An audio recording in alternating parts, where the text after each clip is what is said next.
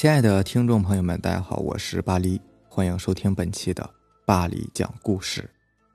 咱们今天晚上要分享的第一篇故事呢，名字叫做《风水之尸变》。在一个古朴的小村庄上面，住了许多人。虽然是二十一世纪了，但是啊，他们依旧有着古朴的风俗习惯，比如说土葬之类的。而这个故事呢，就和土葬有关，算不上是亲身经历，但是啊，听亲戚说。是真实的故事。故事发生在那个小村庄的一个小饭馆里面。村庄里一直都很平静的，大家彼此都认识，偶尔会到小饭馆里喝喝茶、聊聊闲话。但是这平静的生活，在一天被一对奇怪的母女打破了。有一天，店里面突然来了一对母女，身穿白衣服，头发很长，几乎遮住了脸。由于是对母女嘛，村里人呢也不好与他们交谈。所以也只是奇怪，但是更奇怪的事情发生了。这对母女每天都坚持来这里吃饭，而且通常是在下午日落之后才来。非但如此，最最奇怪的是，他们每次离开之后，碗里面的饭几乎就没有动过。那人们就纳闷了，于是啊，就有人让店主把那母女给的钱拿出来，好好检查一下。可是看了半天也没有看出什么不对的地方啊。就在这时候。外面突然吹进来一阵风，老板的手一哆嗦，钱撒了一地。这撒一地不要紧，关键是有几张钱呢，直接掉进了水盆里面。这一下子可出事了，老板大叫一声，差点没晕过去。众人惊慌的跑过来一看，只见水盆里面哪有什么钱呢？分明是给死人烧纸留下的纸灰。第二天，这件事情便在村子里面传开了。后来有人说，在山上见过这对母女。但是到了一棵大树旁边就见不到了，于是村里面一队人马马上上山查看，结果在那棵大树后面找到了一座坟，原来是村里面一位去世有一年之久的这么一个孕妇的坟。当年这位女子呢也是刚结婚不久，然后就怀孕了，可惜好景不长，这个女人的丈夫呢去煤窑里面挖煤，结果被压死在矿井里，尸体都找不到，于是这位女子。便上吊自杀了。由于没有什么亲戚，村里人便把他草草的埋掉了。风水先生看了看风水，说这里是大阴之地，由于那棵树导致这里的风水极其不好，再加上是一位孕妇，一不小心就会尸变。后来人们把坟墓挖开，所有的人都倒吸一口凉气。本来死去好久的尸体，头发和指甲却还在生长，而且非常的长。更惊奇的是。里面居然还有一具小骨骸，于是风水先生便在棺材上钉上了桃木楔子。此后便没有什么怪事再发生了。后来就听风水先生说，原来啊，由于太匆忙，没有选好安葬的位置，那位孕妇尸体呢，在棺材里继续吸取阳气，继续成长，直到小孩降临，已经可以幻化成形，于是便去饭馆里吸取生火做饭飘来的烟气。下面这个故事名字叫做《影子》，这是我的朋友如如给我讲的一件他自己亲身经历的事情。有一次呢，如如去表姐家玩，晚上就住在了表姐家，和表姐睡在一张床上。半夜突然醒过来，看到窗户开了，窗帘被风吹得不断的拍打着。就在如如想要起身去关窗户的时候，突然发现，在月光照射进来的地面上，明显的看见一个人的影子。是一个女人，好像是一个回族女人，穿着回族服饰，戴着头巾，就这样一直站在窗台上，抬眼望向窗台呢，那边什么也没有看到。而且表姐家是住在六楼，怎么可能会有人爬上来呢？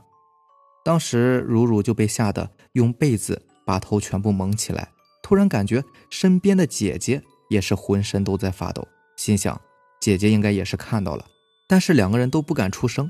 就这样颤颤巍巍的过了一个晚上。第二天起床，如如就跑去给姨妈讲，姨妈说肯定是如如做了噩梦。这时候姐姐也跑过来说，昨天晚上她也看到了。姨妈听后脸色一变，就转身到厨房拿了杯白酒，用手蘸了蘸，弹在两姐妹身上，剩下的酒呢就洒到房间的各个角落，嘴里面还在念叨着什么。如如心里面害怕极了，也不敢在姐姐家住。姨妈一家人呢，就送如如回家了。一出门，一家人都惊呆了。就在对面的一栋楼门口，来了很多前来哀悼吊丧的人。那送来的花圈上写了个熟悉的人名，那是对面楼的一个回族大妈。而这大妈的卧室窗户呢，刚好就对着姐姐的卧室窗户。接下来这个故事是由咱们的听友发来的一个故事，听友莫名一二三给咱们分享的一个小故事啊。第一个呢是我在小升初的时候，那时候大概十二岁吧，在那年过年的时候，我家后面的池塘里面淹死了一个小孩他当时只有六岁，原因是因为当时乡下人有人赌博嘛，他奶奶就去看了。农村嘛，那会儿没有路灯的，那个小孩呢。半夜不知怎么的就醒了过来，然后去找他奶奶，结果失足落水了。在他死后第三天，还是我们这群小孩在这个池塘边玩，其中一个就看到池塘上有什么东西在飘着。我们当时就跟旁边的大人说，大人们一看也觉得不对劲儿，就坐船去看看，结果就发现了那个小孩的尸体。在我们这边，小孩死了是不能做棺材的，也不能做法事。那家人伤心过后啊，也只能是把他的尸体草草埋了。具体埋在哪里，我也不知道。就在这一年的夏天呢，我有个亲戚来我们家玩，当时他有一部手机。那时候我们玩到十一点，快到十二点了，我奶奶就来催促我们睡觉。其实我是不想睡觉的，就想让他多玩一会儿。他却说：“我们还是先睡吧，明天再玩。”我睡的房间呢，离那个池塘很近的。他当时睡在靠窗的位置，我就睡在他旁边。大概过了十几分钟，我就听到他在喊我的名字。其实说喊也不是真正的喊，那种声音像是那种不开口，光用喉咙发出的声音一样。我当时背对着他侧躺着，然后我就推了他一下，说：“你喊我干嘛？”他也是一愣：“我睡觉呢，我没喊你啊。”说完，他便继续睡了过去。我当时也没在意。过了两三分钟的样子，我便又听到那种声音在喊我的名字，光用喉咙不张嘴的声音，在这夜里面听着还是怪瘆人的。我当时就又推了他一下，就在他说话的时候，我又听到了那个声音。我觉得很不对劲儿，于是问他：“你确定你没喊我吗？”“我没事喊你干嘛？快睡吧。”我们彼此都不再说话了。可没过多久，那个声音。又响了起来，同样是喊着我的名字，我不敢答应，也不敢动，就这样模模糊糊的睡着了。第二天早上，我一醒来，我就问他：“你昨天是不是喊我名字了？”他很茫然的说：“没喊你啊。”然后我接着问：“那我昨天晚上推你，你还记得吗？”他摇了摇头，说自己睡得很香，并不记得我叫过他。至于说有人叫我吗？这件事情，他更是一点都没听见。可是那个声音，我却到现在都记得。第二件事呢，是在我初三快要中考的时候，就在五月份，离中考还有一个月的时间，我的姥姥去世了。严格来讲呢，算是我的太姥姥，不过平时都是姥姥姥姥这样叫着。我家人当时因为我要中考，所以就没有让我去见姥姥最后一面。其实还有一个原因，我爷爷啊，在他小的时候呢。就过继给我另外一个姥姥，所以我在名誉上并不属于他们家的。也是我姥姥死后的第四天，我才回来。当时姥姥躺在三张凳子铺成的一个床上，她脸上盖着一张棉布，据说是怕姥姥突然睁眼，要带人跟她一起走。我当时也没多想，上午忙完那些礼节之后啊，下午便又回学校了。在我姥姥死后的第七天，当天的凌晨，我的叔叔。正在守夜呢，他当时就看到天花板上有一道黑影在上面飞来飞去的，他当时被吓得大叫，因为姥姥死在我们家嘛，所以灵堂也是设在我们家的。当时很多亲戚都在我家楼上住，大家听到叫声也就一起下了楼。他们一到大厅，就看到我姥姥身体上方有一只蝴蝶在飞。我大奶奶懂一些门道，就问那只蝴蝶说。你是男的还是女的呀？如果你是男的，就飞出去；如果你是女的，就留下来。那只蝴蝶好似是听懂了，就在原地上下飞。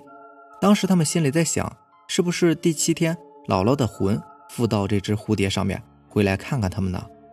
我大奶奶继续问：“你认识你的儿子是谁吗？”